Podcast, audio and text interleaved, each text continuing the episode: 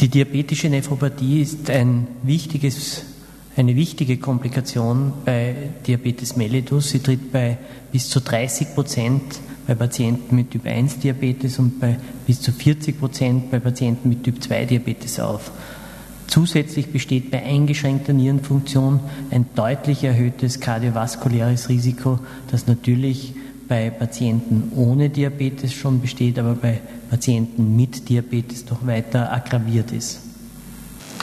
Äh, Sie kennen alle diese Bilder der normalen Entwicklung von Typ-1-Diabetikern abgeleitet einer diabetischen Nephropathie, wo Sie eben hier beginnen, primär von der glomerulären Filtrationsrate, initial hyperfiltrierend, was an sich ein schlechtes Zeichen ist eher, und über die Zeit, über die 20 Jahre, bei einem unbeeinflussten Verlauf, nimmt dann die glomeruläre Filtrationsrate ab und Sie landen an der Dialyse. Umgekehrt sehen Sie im Haaren die Proteinurie beziehungsweise primär nur kleine Zacken von Mikroalbuminurie, die sich dann unbehandelt zu einer Proteinurie verschlechtert und dann letztlich immer mehr wird äh, und dann ebenfalls dazu beiträgt, dass die Niere äh, in ihrer Funktion schneller noch äh, kaputt geht. Und es betrifft uns bei unseren Patienten. Es ist sicher nicht lustig, an die Dialyse zu kommen, aber das, was Sie hier sehen aus dem österreichischen Dialyseregister, ist, dass die Gruppe in Orange, die den Hauptanteil der neu an die Dialyse kommenden Patienten äh, darstellt, die Typ-2-Diabetiker sind. Und Sie sehen, dass die Typ-2-Diabetiker an inzidenten Patienten mittlerweile ein Drittel aller Patienten ausmachen, die dialysepflichtig werden. Jeder dritte Patient, der bei uns in nephrologischen Abteilungen an die Dialyse kommt, ist ein Diabetiker, also ein echtes Problem. Zum Beispiel hier in Orange die Typ-2-Diabetiker und hier Patienten mit einem Kolonkarzinom Duke A, B und C, dann ist, die, ist das Überleben der Typ-2-Diabetiker viel schlechter als bei diesen Stadien des Kolonkarzinoms oder wenn Sie sich anschauen, mit einem metastasierenden Mammakarzinom sind sie, was das Überleben anbelangt, haben sie eine höhere Wahrscheinlichkeit, fünf Jahre zu überleben, als wenn sie als Typ-2-Diabetiker an die Dialyse kommen. Und Sie sehen hier ein Glomerulum mit den Kapillarschlingen und wenn wir das jetzt äh, ein bisschen höher auflösen, dann sehen Sie, dass die Basalmembran äh, in den Glomerula äh, eben Poren hat, die Poren sind dazu da, dass der Primärhahn, also das, das Filtrat äh, aus dem Blut in den Primärhahn sozusagen in den Glomerula abgegeben werden kann. Und das, was Sie auch hier sehen, im Zustand des eines gesunden, normalen Glomerulums, dass Sie Eiweißbestandteile wie Albumin oder Protein keine Chance haben, hier durch die, durch die Löcher, durch die Poren in der Basalmembran äh, durchzudringen. Der Grund dafür ist, dass Albumin zwar von der Größe her eigentlich durchpassen würde, aber negativ geladen ist und die Basalmembran ist ebenfalls negativ geladen und auf diese Art und Weise wird Albumin vom Durchtritt gehindert.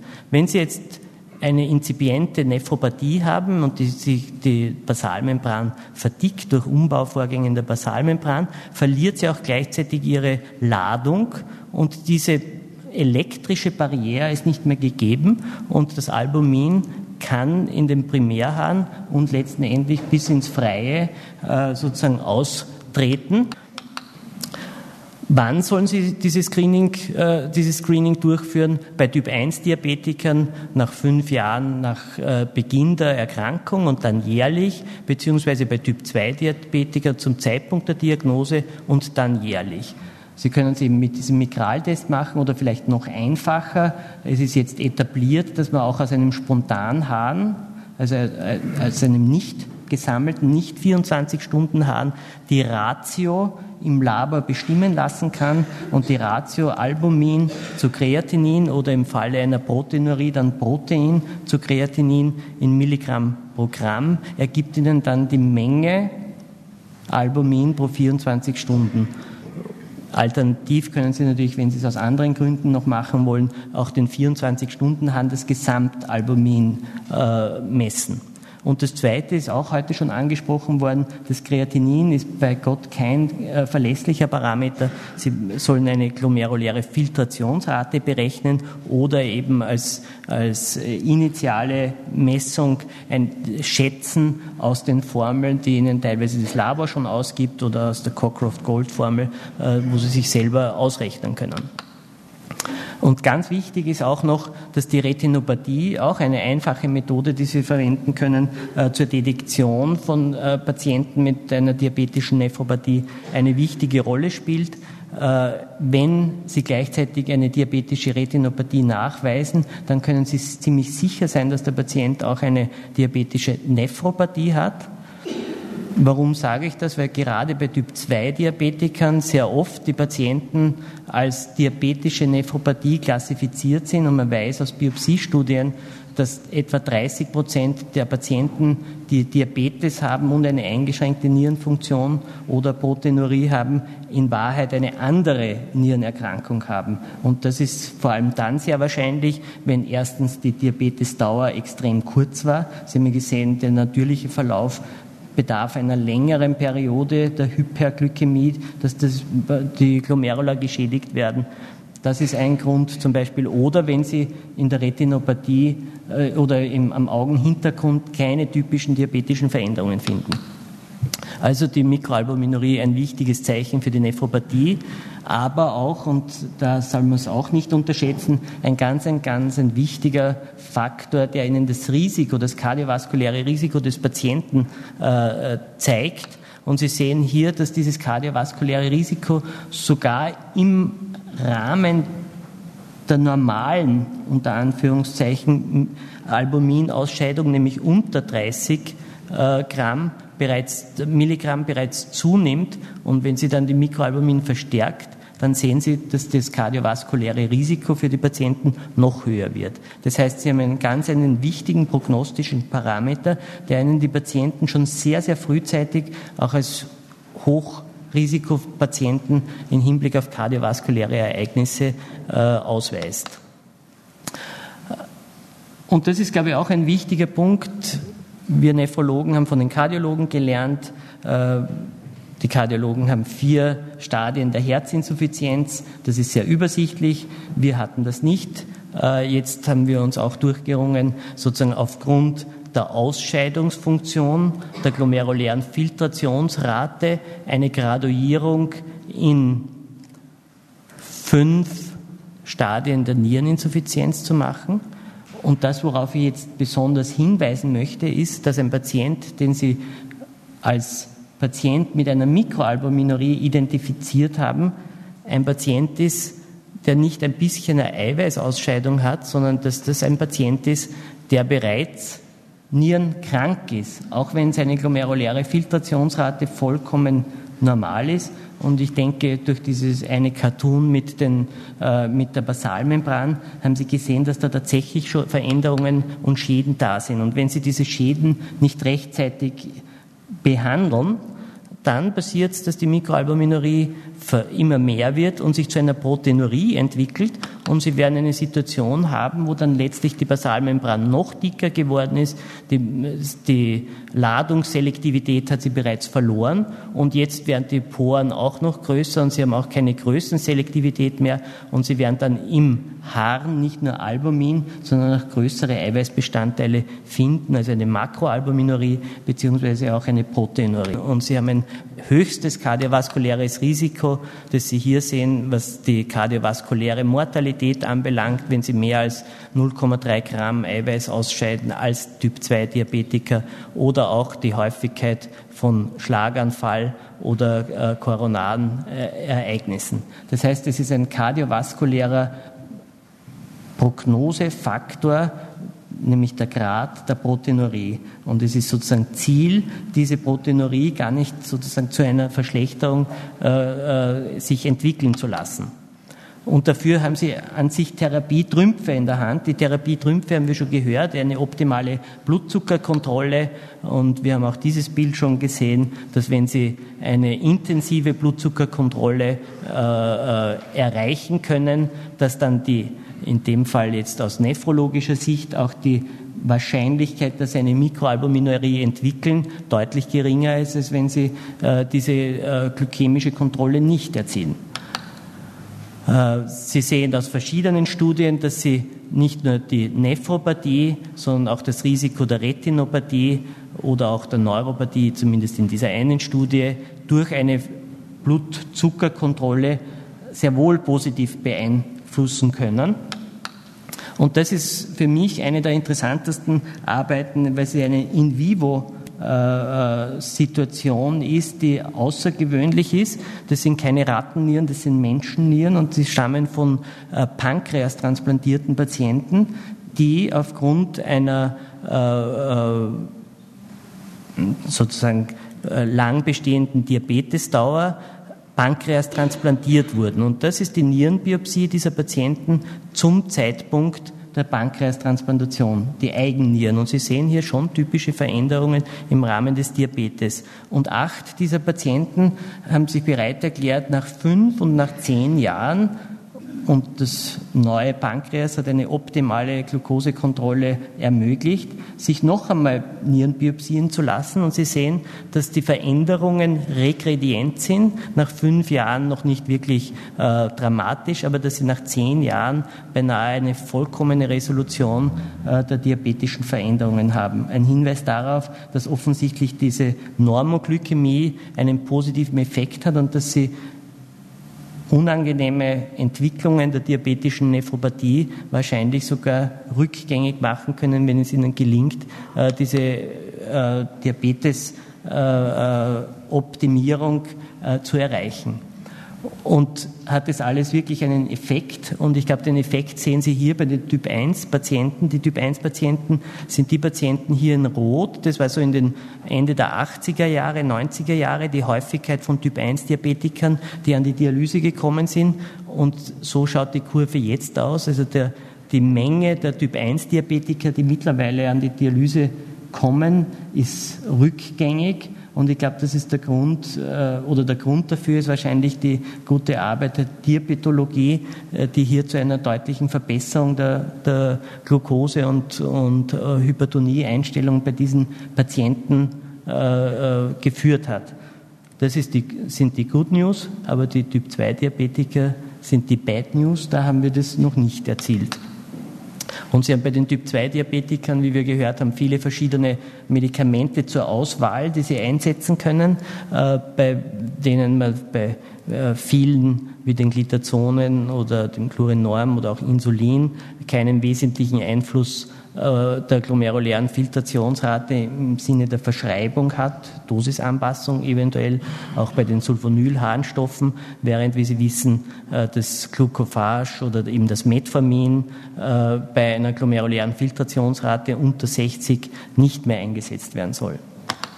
Das heißt, wenn man das zusammenfasst, also es gibt keinen Einwand gegen Glucos Glucosidasehämmer, äh, das Metformin ist bei erhöhtem äh, Kreatinin oder eben eingeschränkter glomerulärer Filtrationsrate äh, kontraindiziert. Die Sulfonylharnstoffe, das Euglucon wegen Kumulations- und Hypogefahr eben nicht, aber Dosisreduktion bei den anderen Sulfonylharnstoffen, äh, auch bei den Kliniden ist häufig eine Dosisreduktion erforderlich und bei den Glitazonen ist auch schon angesprochen worden und das ist vielleicht bei fortgeschrittenen äh, Niereninsuffizienz äh, ein Thema, dass Sie hier auf die Natriumrückresorption und Flüssigkeitsretention die ja durch die Niere dann in dem Normalmaß nicht mehr vielleicht bei Einzelpatienten so erfolgt, dass man hier halt vorsichtiger sein soll. Zweite, der zweite Trumpf, den Sie in der Hand haben, ist die Blutdruckkontrolle. Und wenn man die Blutdruckkontrolle mit der äh, Diabeteskontrolle vergleicht, haben Sie vielleicht sogar noch, sind Sie vielleicht sogar noch erfolgreicher im Verhindern von äh, äh Ereignissen, wenn Ihnen eine optimale Blutdruckkontrolle äh, gelingt. Und wiederum gibt es einen Bericht, der ganz interessant ist. Das sind zwei Nieren von einem Patienten, von einem Diabetiker. Das war die rechte Niere mit typischen Diabetesveränderungen und das war die linke Niere. Und wir haben ja eigentlich immer alle gelernt, dass, die, dass das Problem äh, bei Nierenerkrankungen immer in beiden Nieren auftritt. Das Einzige, was hier die beiden Nieren voneinander trennt, ist eine Nierenarterienstenose auf der linken Seite. Das heißt, diese Niere war einem Hochdruck ausgesetzt und diese Niere war durch die Nierenarterienstenose geschützt. Als Hinweis darauf, dass wahrscheinlich die Schäden, die Nierenschäden aggraviert werden durch die schlechte Blutdruckeinstellung, die die Patienten haben, oder umgekehrt, dass eine, ein Schutz der Glomerula vor äh, zu hohem Blutdruck günstig für, das, äh, für die Entstehung einer äh, Nephropathie oder die Verhinderung einer Nephropathie ist. Und wir können das natürlich auch medikamentös äh, äh, sozusagen einleiten. Und Sie wissen, dass hier bei den Diabetikern das Renin-Angiotensin-System das System ist, das primär blockiert werden soll aus verschiedenen pathophysiologischen Überlegungen mit ACE-Hämmern, Angiotensin-Rezeptorblockern oder jetzt Neurenin-Inhibitoren. Und für alle diese Substanzen gibt es mittlerweile Daten zumindest für die Proteinurie, Senkung, dass sozusagen eine Proteinurie-Senkung äh, durch diese drei Substanzklassen möglich ist. Eine Proteinurie-Senkung, die eben entweder die Proteinurie wieder absenkt, wenn sie schon entstanden ist, oder die Mikroalbuminurie, aber für die Renin-Angiotensin-Hämmer, Systemhämmer, ist auch gezeigt, dass es eine Verhinderung des Auftretens einer Mikroalbuminurie äh, äh, führen können, so dass man zusammenfassen kann, dass wenn Sie einen Diabetiker haben, der hypertensiv ist, dann sollte dieser, äh, dieser hypertensive Diabetiker auf alle Fälle auch aus renaler Sicht, aber auch natürlich aus kardiovaskulärer Sicht einen ACE-Hämmer oder einen Angiotensin-Rezeptorblocker haben. Interessant ist aber auch, dass es äh, Untersuchungen und Studien äh, gibt, die, hin, die zeigen, dass wenn sie normotensiv sind, aber eine Eiweißausscheidung bereits nachweisbar ist, dass sie auch dann von einer Hemmung des Renin-Angiotensin-Systems profitieren. Und ich zeige Ihnen da hier nur ein, ein, paar beispielhafte Studien, wie zum Beispiel hier diese Benedict-Study, äh, die bei Typ-2-Diabetikern, die keine Mikroalbuminurie hatten, ACE-Hämmer versus Calcium-Antagonisten oder, oder eben auch versus Placebo äh, untersucht hat. Und da sehen Sie, dass die Patienten, die ACE-Hämmer hatten, viel weniger häufig eine Mikroalbuminurie entwickelt hatten, obwohl die Blutdruckeinstellung gleich war wie bei den Patienten, die keine äh, ACE-Hämmer hatten. Als Hinweis darauf, dass es wahrscheinlich hier doch protektive Effekte der ACE-Hämmer gibt oder hier für einen Angiotensin-Rezeptorblocker die Zeit, äh, bis sich eine, eine manifeste Proteinurie entwickelt, können Sie durch eine hohe Dosis, in dem Fall von Irbesatan, äh, deutlich verringern im Vergleich zum Placebo. Das heißt, auch hier können Sie hier bei Typ-2-Diabetikern mit einem Angiotensin-Rezeptorblocker die Entwicklung der Proteinurie hintanhalten nicht nur die Entwicklung der Proteinurie, sondern auch sozusagen den härteren Endpunkt, ob die Patienten mit dem Kreatinin schlechter werden oder an die Dialyse kommen. Das war erstmals gezeigt eben äh, für Captopril, die erste Studie bei ACE-Hämmern und Typ-1-Diabetikern, dass sie durch die Zugabe von Captopril zur konventionellen Therapie einen äh, Überlebensvorteil für die Nieren von Typ-1-Diabetikern erzielen können. Und für Typ-2-Diabetiker gibt es mehrere Studien mittlerweile, die das für Angiotensin-Rezeptorblocker zeigen, wie zum Beispiel die Renal-Study oder die ITNT, wo Sie eben überall sehen, dass die renalen Endpunkte durch eine Hemmung des Renin-Angiotensin-Systems äh, sozusagen auch in ihrer Häufigkeit äh, reduziert werden können.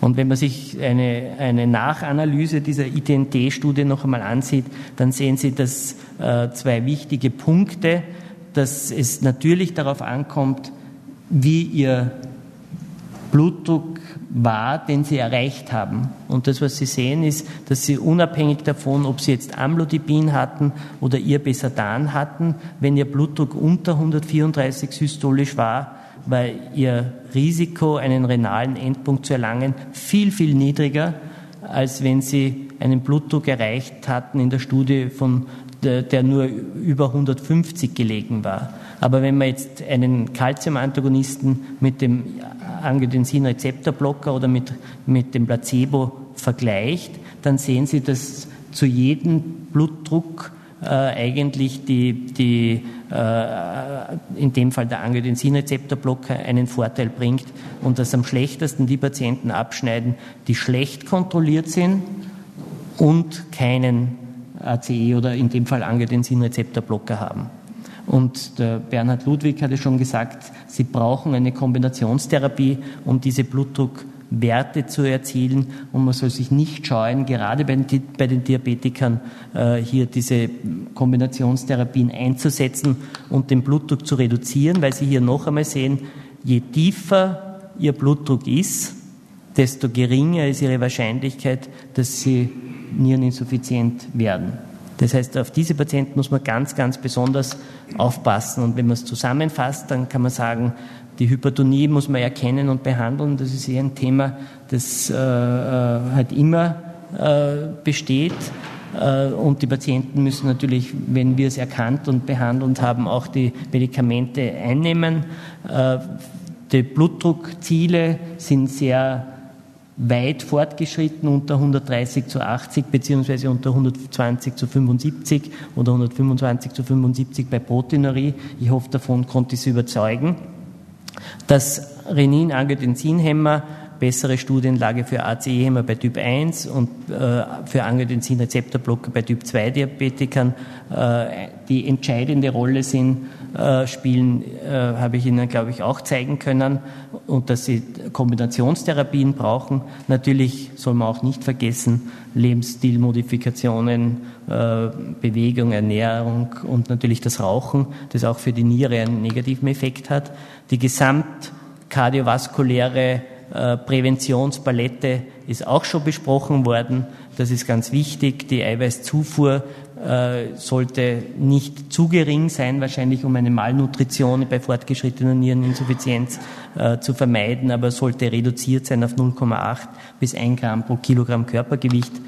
Und all die anderen Dinge, die dann eine Rolle spielen, sind gerade bei Diabetikern wichtig, dass man eben versucht, und das ist schon wieder überholt, äh, wie wir heute eben gehört haben, aber das Rauchen zu verzichten, äh, dass sie natürlich bei Eingriffen wie Röntgenkontrastmittel äh, besonders vorsichtig sein sollen, dass sie immer, wenn sie Medikamente geben, die potenziell nephrotoxisch sind, sich immer genau überlegen, ob das der Nutzen und Risiko abwägen.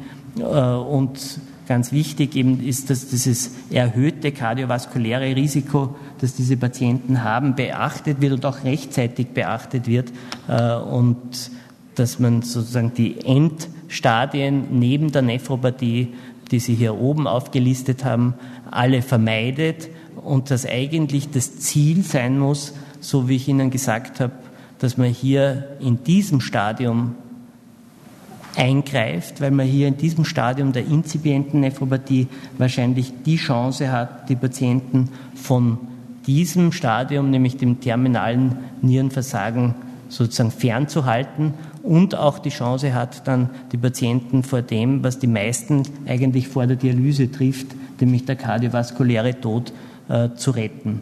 Ich hoffe, dass ich ein bisschen ein Nephrological Memory mit hoffentlich auch einem Legacy-Effekt erzeugen konnte und bin am Ende meiner Ausführungen. Danke.